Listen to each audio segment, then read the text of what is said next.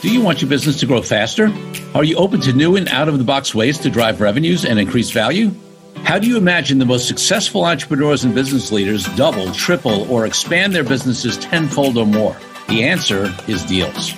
This is a weekly podcast featuring conversations with business owners, executives, and leaders as we reveal behind the scenes details that give you, our listeners, the confidence to pursue your own deal driven growth. On the show, we discuss a huge variety of deals, everything from large complex mergers and acquisitions to smaller deals that you can do even without significant capital. My name is Corey Kupfer, and I've been supporting deal driven growth for businesses for 35 years as a successful entrepreneur, professional negotiator, and attorney. My goal is to help you strategize, plan for, find, and complete deals that will help your company grow faster. Welcome to the Deal Quest podcast. Let's get started. DealQuest community, welcome to another solo cast. This time, we're going to take something out of the news again, uh, somewhat recently, within the last couple of months, in the wrestling and fighting world. This merger between WWE and the UFC is going to form a newly created publicly traded company that they're going to create together, which will be controlled by Endeavor Group. Endeavor Group is the company that owns the UFC. And um, it will end up with Endeavor uh, owning 51% of the of the company, and the WWE shareholders will hold 49%. So obviously, the Endeavor folks are going to have the majority of the equity. Now, that doesn't necessarily mean that they would have the majority of the control, although from what I gather in this deal, I think that will be the case. That Endeavor, the the the owner of UFC, will end up controlling decision making and things like that on the deal going forward. The reason I say it's not necessarily the case is because, you know, in capital structuring, you can have economic ownership of 51%, but through either voting classes of equity or through contractual rights or things like that, you may not necessarily control decisions. But again, in this case, I think Endeavor is going to have the controlling vote as well. And the deal values WWE at 9.3 billion with a B dollars and UFC at 12.1 billion. So UFC's valued higher which is probably the reason why they're getting higher. Now you'll notice there's something interesting, right? Because if you look at the math, if you just did the math on this, 12.1 billion out of 9.3 billion, that's 12.1 out of 21.4. That's more than 51% in terms of the, the relative valuation.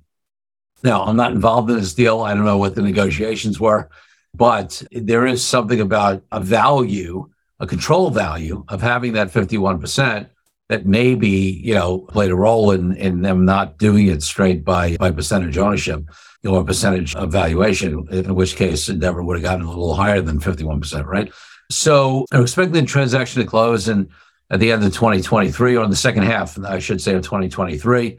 And when this deal was announced, at least in terms of the article I read from last month, each of the company shares had fallen a little bit. So 2% in the case of WWE and Endeavor went down by 5% you know, that would seem to indicate potentially the market's not as excited about about the deal, right? If if both parties' stock went down, of course. Listen, as I always say, there's a million factors that affect the stock market, and it's hard on any snapshot basis to uh, judge the implications of that. And of course, it wasn't huge amounts; it went down. So who knows what will happen as time goes on? But you know, in in public deals, you always have the reaction of the market as you know as a factor that people take into account. Obviously, you want in any kind of merger deal, you want one plus one to equal more than two, you know, three, four, five, or ten, or whatever. And in the public market, stock price is is a reflection of that, at least over time, certainly. So I'm sure they're hoping that you know, as if this merger does go through, that things will go up. Now, here's the interesting part. There's some aspects of this that are interesting, and that also provide some lessons for other deals. One factor is the there was an article, for example, that was speculating about the impact that wrestling fans, for example, were uh, the impact of, UFC taking control, right? And whether or not the big WrestleMania would go back to pay per view because it used to be on pay per view, you have to pay separately, and now you know it's it's been streaming, so you don't have to pay separately. So, you know, there are some concerns about that and other things that customers, that wrestling fans have made.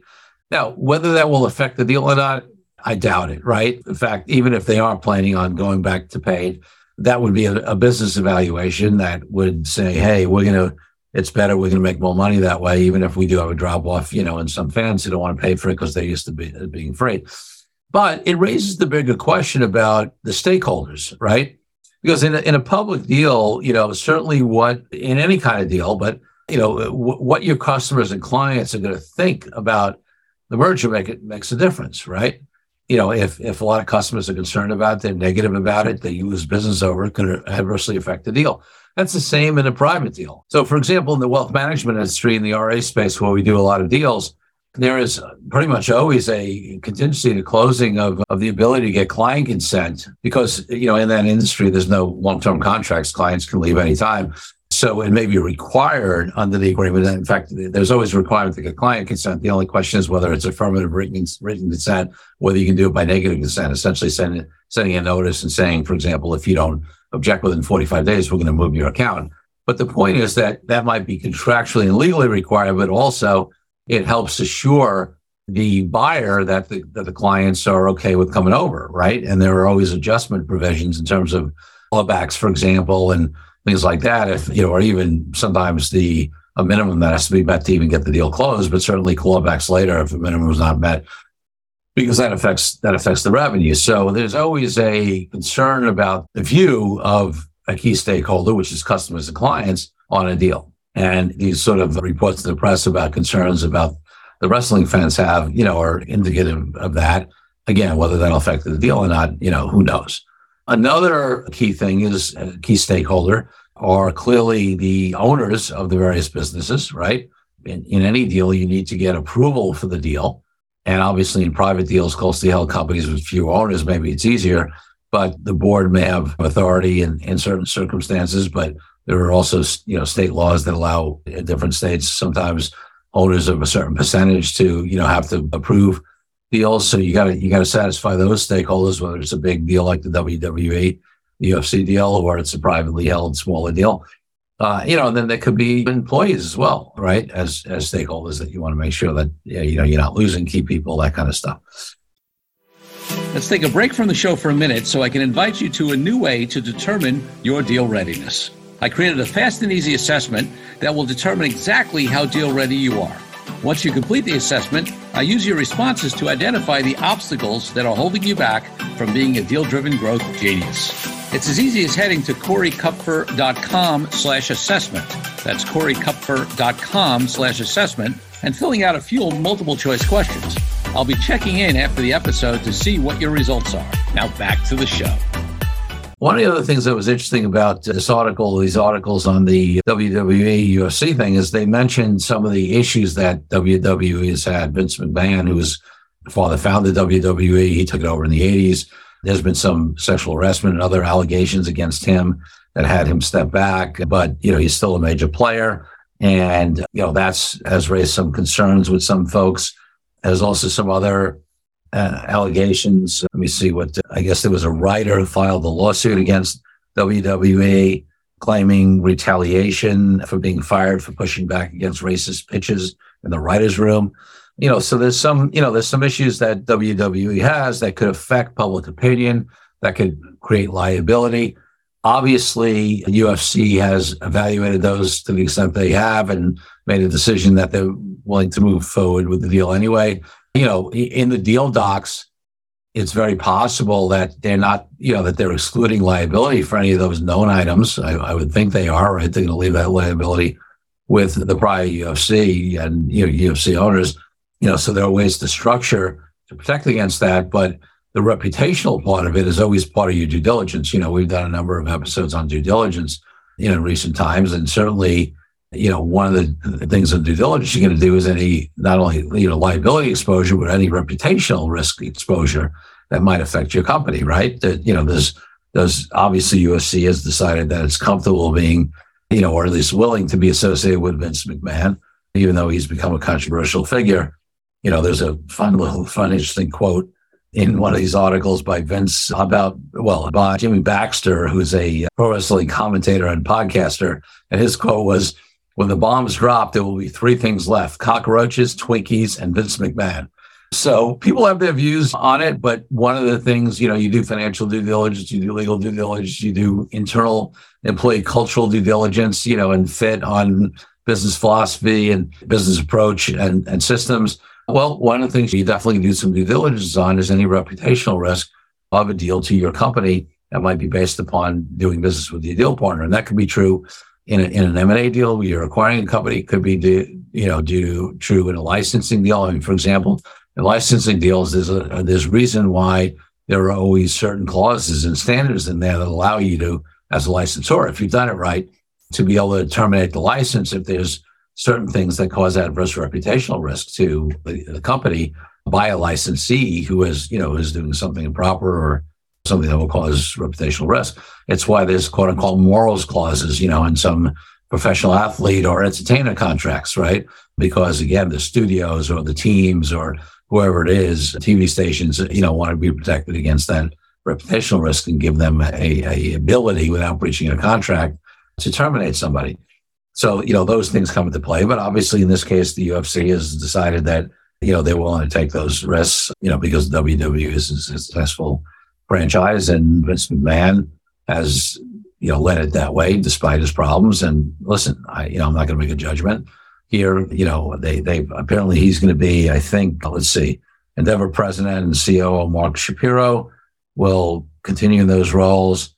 McMahon's going to be executive chairman. So he says he's not going to be involved in the day to day. Executive chairman is also is often a, you know, I'm not going to say it's totally symbolic role, but you know, it's a it's a role where somebody you know has a high level involvement, but maybe not as much influence. So maybe they felt, you know, by sort of keeping him upstairs, they they they minimized their, you know, or mitigated against their risk, and that the upside really, you know, exceeds it. Some people say that companies are the people who are have ju- negative judgment on these kind of things, you know, might conclude that you know it's all about the money and nobody cares about anything else. I, you know, I, I don't know. Even even if from a minority point of view, businesses make business evaluations about the adverse impact of some of these things versus the upside, you know, all the time. So they're they've at least done that. One other thing that came up as I read through these articles on the deal that was that was interesting is the reasons why this might be a great fit and you know a couple of reasons why maybe you know maybe it won't right you know we've certainly seen big mergers like this not work out aol time warner you know other things where you know you thought maybe there was synergies and it turned out that it turned out you know that there weren't synergies or that there were cultural differences or differences that had the deal not work out. So you know in this case um, wwe and ufc are different in some ways in that uh, ufc is real fighting meaning you know it's actual it's you know more like boxing and let's avoid the for now the arguments that maybe certainly with boxing and some of these things some people argue fixed that's a different conversation. But i'm saying but it's a it's a true combat sport whereas wrestling is is um, some people call it fake. I mean certainly these guys are anything about pro wrestling they have to be athletic and they do do these falls but it's a show. It's it's choreographed. It's you know it's staged right? So there is a difference there, and and and some have pointed out, well, you know that that's the difference, and maybe those two cultures will not align because it's a difference between real fighters and you know and, and folks that are putting on a show. You know, but on the flip side, they're both shows in a lot of ways, right? You know, they, in fact, many years ago, when I was a young associate, I worked at a law firm that represented Bob Arum and did some boxing work. And I did a little bit of it. And, you know, they always called the fight a show. That's how they, that's what they called it, right? because the promoters were always looked at it like a show. Then there might be real combat going on there, but people were. I mean, you know, there's always hype around these big fights, right? It's one of the reasons why folks like Muhammad Ali, you know, and Sugar Ray Leonard and others it was so popular. It's not that just that they were great boxers, but you know, they knew how to put on a show. They knew how to speak, and there'd be uh, ways they'd play it up and promote it and challenge the other folks and you know, reasons why you have these scuffles during the weigh-ins. And, you know, there's a lot of promotion that goes on even in sports where there's the real fighting, and the UFC is certainly like that. So that's where you might say there's a line. There's, you know, there's some alignment in audience, right? People who both, they, they've, mentioned there's been some overlap. Folks like Ronda Rousey was a UFC fighter who also wrestled. There's some other examples of that. But the bigger thing, and this is an interesting thing to look at in my mind, is because a lot of people on the outside don't really realize the value of some companies, right? But I remember, for example, years ago, very early in my career, I had a client who became a very, very good client of mine, one of my early clients. you know, on my own, who had a business where they, um, this is pre-internet, so they were providing information on schools and school districts, and they was distributing it through real estate agents. So if somebody went and they w- were thinking about moving to in Connecticut to Wilton or Stamford or Greenwich or whatever, they'd say how the schools, they'd be able to get a report. In those days, that report was the order for the report was faxed in, and then the report was snail mailed. So it shows how long ago it was. But the point was that the company, my client at that time, would gather data on schools and school districts, average SAT scores, percent of kids that go to college, different programs that were available in the school in terms of music or special ed or things like that. So there's all kinds of qualitative and quantitative data that they had that helped people, you know, look at different schools in different ways to see whether they were a good fit. And the company had raised some money. We helped them raise some money over time through various vehicles. I won't get into the details. There was a time when they ran into into some trouble. Things were were tight in the business model. The internet was coming in. They shifted to an internet model. They realized data would be online. It's very early days of the of the internet. Those in the, in the 90s. And you know, the, the venture capitalist wasn't investing in internet back then, so they couldn't get more capital that way. All this stuff was going on. And one of the things that I always knew, and I had a, I had an investment in the company actually, was that I thought there would always be value in this company even if it went under, but even more so, I thought the value of the company on a going forward basis was really all this information it gathered, right? The way it made money initially was by a subscription model early, right? Subscription days, where the real estate agents would subscribe and pay X amount a month for unlimited reports, right? But on the back end, what they were doing is they were gathering data, which at that time, again, remember it's pre-internet, they would literally call schools to manually gather this data they would have data on schools and school districts that wasn't easily accessible and nobody else had really compiled in the way they had. And that data was valuable. And obviously, we've seen over the years now, you know, over the last 30 years, how much data driven businesses and how much, you know, the value of data. So the reason why I thought about that is because uh, some may think that, you know, with WWE, with UFC, the value is that they have fights, right? And they put on these shows and they make money from that and they do you know, they have TV rights and, and some of, the, you know, some of them may be paid and they get audience so that people pay for admission. But what they don't realize is that a lot of the value in both of these companies is actually the media library, the content that they built up over time, right? Because both of them, the UFC and WWE, do significant other things beyond just having the fights, right? You know, they they have all kinds of content that they stream and put on traditional you know media and they have media rights and and and celebrities that they promote and you know and live obviously the live events. But they're both very very strong in terms of building up media content that they can repurpose that they can use and then they have you know cable deals and streaming deals and you know some direct to consumer opportunities and you know stuff they do on their website. So there's a lot of value in that content and that access and those relationships in both and both you know do that pretty well and both do that similarly so that's where a lot of the synergies can come in. So you know i think that this deal could really be beneficial.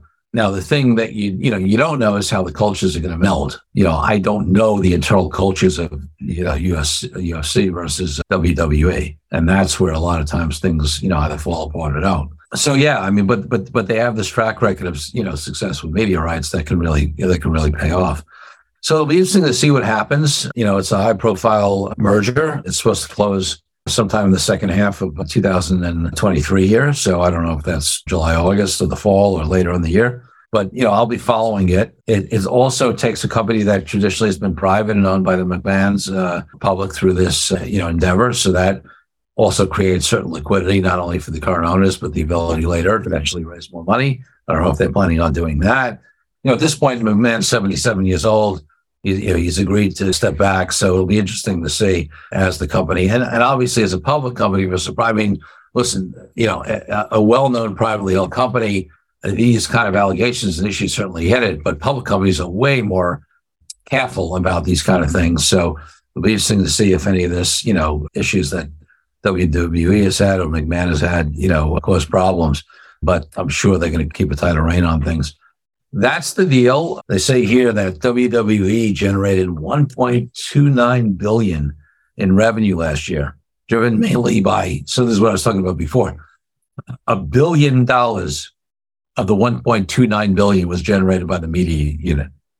So that tells you, you know, where, where the real value is, right? And that's, you know, obviously what UFC is mainly interested in. So, you know, it's a very, very interesting deal. We'll see if it goes through. Like I've said, solo guest is no guarantee every deal goes through, especially when you're involved in public companies. But, you know, but it seems like it's potentially a good match. Uh, and we'll see what, you know, how things develop. I mean, the streaming rights for WWE's Contact, they have an exclusive deal with Peacock, which is NBC and all those. And, but that's set to expire in 2026. So that gives UFC an opportunity to rebid that or change providers. So we'll see what happens there. Yeah, I that's what I've got on this. So again, I, as I've said in other podcasts, I like to follow these these public deals. They they provide for interesting insights into how companies decide to make these deals, what they look at, what they overlook, and and and don't allow or don't have adversely affect at least their willingness to do the deal. You know, obviously they might have structured again to protect themselves in some of these things. But uh, yeah, but it's, you know, and it's, I think it's always informative towards the deals that RSU you may be doing as well. So that's it for this week. Enjoy your week, folks, and check out next week's podcast, which will be with a guest as we do, uh, you know, every month we have three guest podcasts and then, and then a solo cast. That's our rhythm. And most of you who listen realize that. But for the newer folks, that's what we do and appreciate you listening. Take care now.